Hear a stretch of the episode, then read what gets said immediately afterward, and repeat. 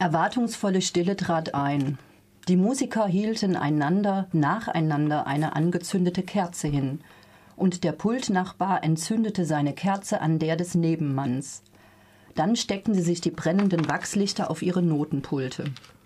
Der Konzertmeister, der diesen Abend auch die Rolle des Konferenciers übernommen hatte, war kein anderer als Theodor Weisberg. Geduldig wartete er ab, bis das von Haydn selbst vorgeschriebene Kerzenritual beendet war. Und schon erklangen die Anfangsakkorde der Abschiedssinfonie. Nein, dies war kein gewöhnliches Konzert, denn die Menschen, die an diesem Abend den hohlen Bauch dieser nach Sumpf und verfaultem Fisch stinkenden Fabrikhalle füllten, nahmen Abschied von Shanghai. Mit dem Abschied aus der Hölle beginnt der Roman Leb wohl Shanghai von Angel Wagenstein. Am Beispiel der Schicksale des Ehepaares Weisberg und der Jüdin Hilde Braun erzählt der Autor die Geschichte der jüdischen Flüchtlinge in Shanghai kurz vor Beginn und während des Zweiten Weltkriegs. Theodor Weisberg, jüdischer Konzertmeister der Berliner Philharmonie, wird mit seinen Kollegen ins Konzentrationslager Dachau verschleppt. Seiner nichtjüdischen Frau Elisabeth gelingt unter großem Einsatz, seine Freilassung zu erwirken, allerdings nur unter der Bedingung, dass sie Deutschland so schnell wie möglich verlassen. Große Wahlmöglichkeiten haben die beiden nicht, Kurz vor Beginn des Zweiten Weltkrieges haben die meisten Länder ihre Grenzen längst geschlossen oder eine Visumausstellung an unerfüllbare Bedingungen geknüpft. Sozusagen in letzter Minute und mit dem letzten Geld können sie eine Schiffspassage Richtung Shanghai ergattern. Und Shanghai empfängt sie so. Die Luft war frostig und feucht, sie roch nach Bratfett, Gulli und Schlamm. Auch die Brise vom Meer brachte keine Erfrischung, sondern nur den Gestank der endlosen Sümpfe an der Wangpu-Mündung. Der Wangpu war der linke Arm des breiten Yangtze-Kiang, durch den die großen Überseeschiffe den Hafen von Shanghai erreichten.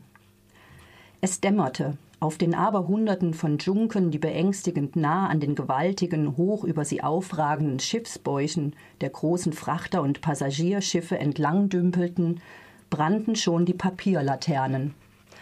Darauf standen Kleinhändler, die sich gegenseitig in einer Sprache überschrien, die sie für Englisch hielten. Sie boten alles zum Verkauf feil, was sie gerade an Bord hatten. Gemüse, Obst und Fisch, Souvenirs und Talismane oder kleine aus Büffelhorn oder Nephrit geschnitzte Götterfiguren. Shanghai ist eine Stadt der größten Gegensätze teure internationale Viertel, in denen reiche Geschäftsleute oder Botschaftsangehörige leben, daneben bittere Armut, viele Chinesen, die sich gerade eine Schale Reis leisten können und sich als Tagelöhner verdingen. Ein Menschenleben zählt hier nicht viel. In einem dieser Viertel in Hongkou, einer Vorstadt Shanghais, sind viele jüdische Flüchtlinge aus Deutschland und Österreich gestrandet. Und hier kommt auch das Ehepaar Weisberg völlig verarmt unter. Ein kurzer Auszug noch aus den Verhältnissen vor Ort möchte ich euch noch vorlesen. Am schlimmsten war vielleicht, dass es in dieser ehemaligen Seidenspinnerei keine Kanalisation gab. Solange hier noch der Manufakturbetrieb lief, waren die Industrieabwässer ungefiltert in den Suzhou abgeflossen. Jetzt, da die Werkshallen mit Flüchtlingen belegt war, musste jeden Morgen eine dafür eingeteilte Gruppe die Holzeimer mit den Ausscheidungen auf die Straße tragen und warten, bis die holprige Fäkalienkarre auf ihren zwei Rädern angerollt kam. Und das bei Hitze und Kälte, Sonnenglut und Monsunschauern. Die Fäkalienkarre war eine gewaltige, von einem Büffel gezogene Holztruhe auf Rädern, in die ein alter Chinese die Eimer leerte um mit seiner Ladung zu den Sümpfen und Reisfeldern am Delta bei Putung zu fahren. Er nahm fünf Shanghai-Cent pro Eimer. Einen etwas anderen Weg geht Hilde Braun. Ihr arisches Aussehen verschafft ihr von Berlin aus einen Fotoauftrag in Paris und sie beschließt, in Paris zu bleiben. Als ihre Existenz aber auch da immer mehr bedroht wird, ist auch sie ist auch für sie die Reise nach Shanghai eine der letzten Möglichkeiten zu überleben. Auf der Fahrt dorthin lernt sie die Frau des jüdischen Botschafters in Shanghai kennen, und da niemand vermutet, dass Hilde eine Jüdin ist, vermittelt diese ihr die Sekretärinnenstelle an der Botschaft. Hier beginnt Hilde, Geheimmaterialien an den Widerstand weiterzugeben und begibt sich da damit natürlich in große Gefahr.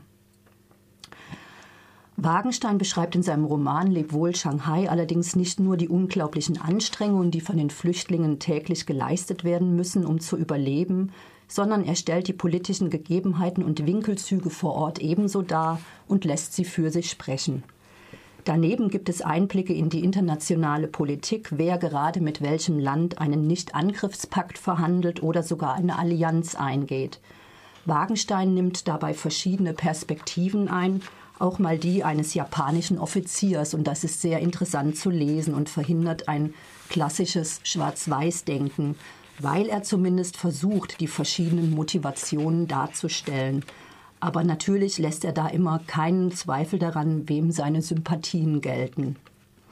Leb wohl Shanghai von Angel Wagenstein ist ein sehr lesenswertes Buch mit einer weitgehend unbekannten Thematik, es hat 350 Seiten und ist 2010 in der Edition Elke Heidenreich beim Bertelsmann Verlag erschienen